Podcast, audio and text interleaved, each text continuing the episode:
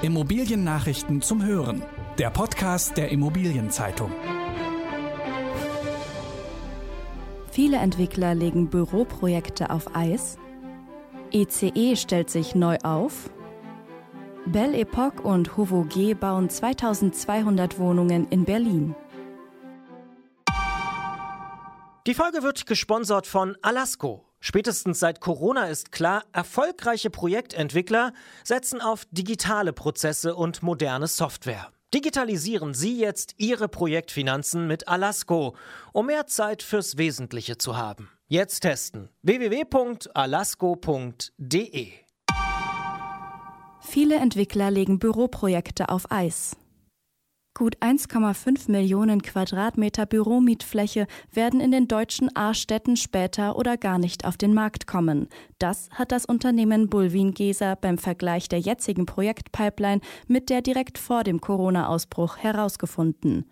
Eine Ursache dafür ist, dass die Banken angesichts der Viruskrise seltener spekulative Bauvorhaben finanzieren. Der Entwickler CLS muss zum Beispiel in Stuttgart, bevor er dort anfangen kann, Büros zu bauen, erst einmal eine gewisse Vorvermietung belegen. Vor der Pandemie wäre dies nicht erforderlich gewesen. Weitere Unsicherheit löst die Frage aus, wie viel Bürofläche Unternehmen künftig benötigen werden. Viele Mitarbeiter arbeiten Corona-bedingt derzeit von zu Hause aus. Dennoch wurden in den vergangenen Wochen in Berlin, Hamburg, München und Frankfurt große Büroprojekte vorgestellt.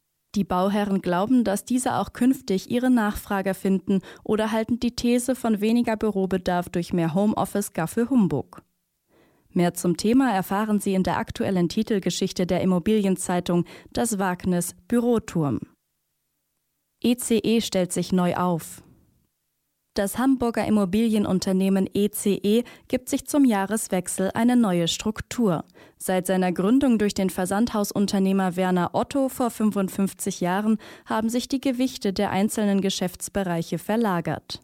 Zwar ist für ECE e das Management bestehender Einkaufszentren noch immer das wichtigste Standbein, die Hamburger entwickeln aber praktisch keine neuen Center mehr. Dafür haben sich Büro- und Logistikimmobilien und das Fondsgeschäft zu bedeutenden Geschäftsfeldern gemausert. Die künftige Konzernstruktur vollzieht diesen Wandel in Gestalt von drei eigenständigen Gesellschaften nach. Auf diese werden die Mitglieder des derzeitigen Management Boards verteilt. Sie treffen dort künftig mehr operative Entscheidungen.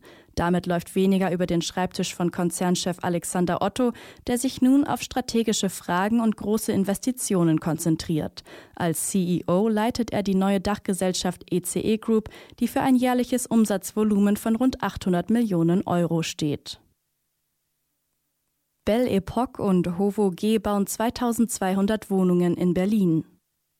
Rund 2200 Wohnungen sollen im Berliner Stadtteil Lichtenberg entstehen.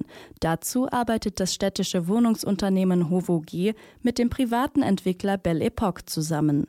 Gemeinsam wollen sie in den kommenden Jahren mehr als 300 Millionen Euro investieren. Geplant ist ein Hochhausquartier. Darin wird Hovo G knapp ein Drittel der Wohnungen bauen und Belle Epoque den Rest. Während die städtische Gesellschaft nur Mietwohnungen plant, setzt der private Partner auch auf Eigentumswohnungen. Derzeit stehen auf dem Gelände Plattenbauten, die seit vielen Jahren unbewohnt sind.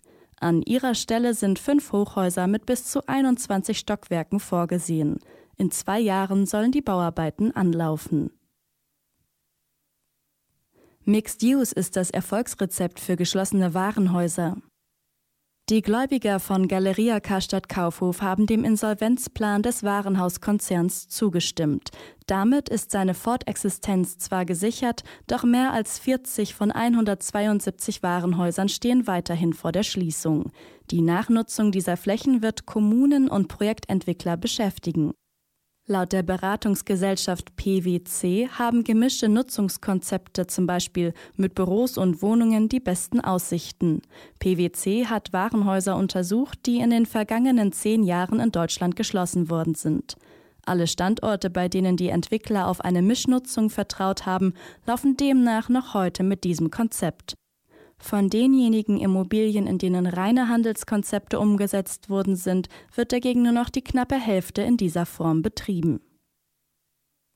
Catella kann mit seiner Seestadt in Mönchengladbach loslegen. In Mönchengladbach kann die 14 Hektar große Quartiersentwicklung namens Seestadt MG Plus des Unternehmens Catella starten. Der Stadtrat hat den Bebauungsplan für das Projekt neben dem Hauptbahnhof verabschiedet. Vorgesehen sind dort etwa 2000 Wohnungen sowie Gewerbe rund um einen künstlich angelegten See. Das Projekt ist mit 750 Millionen Euro veranschlagt. Der Bauantrag für den ersten Abschnitt mit 250 Wohnungen ist eingereicht. Dazu gehören auch geförderte Einheiten. Der Baustart soll Ende dieses Jahres sein. Catella geht von einer Entwicklungsdauer von insgesamt zehn Jahren aus. Techem erwartet eine Liberalisierung der Messdienste. Der Energie- und Messdienstleister Techem nutzt zunehmend intelligente Verbrauchszähler, sogenannte Smart Meter. Diese sollen einen wichtigen Beitrag zur Energiewende leisten, indem sie Wohnungsnutzern mehr Verbrauchsinformationen liefern. Zudem lassen sich damit Fehler beim Betrieb der Heizung leichter aufdecken. Dass Techem bei den Smart Mietern auf offene Standards setzt, bedeutet für CEO Matthias Hartmann eine Liberalisierung der Messdienstbranche. In der Vergangenheit waren die großen Unternehmen hierzulande weniger offen aufgetreten.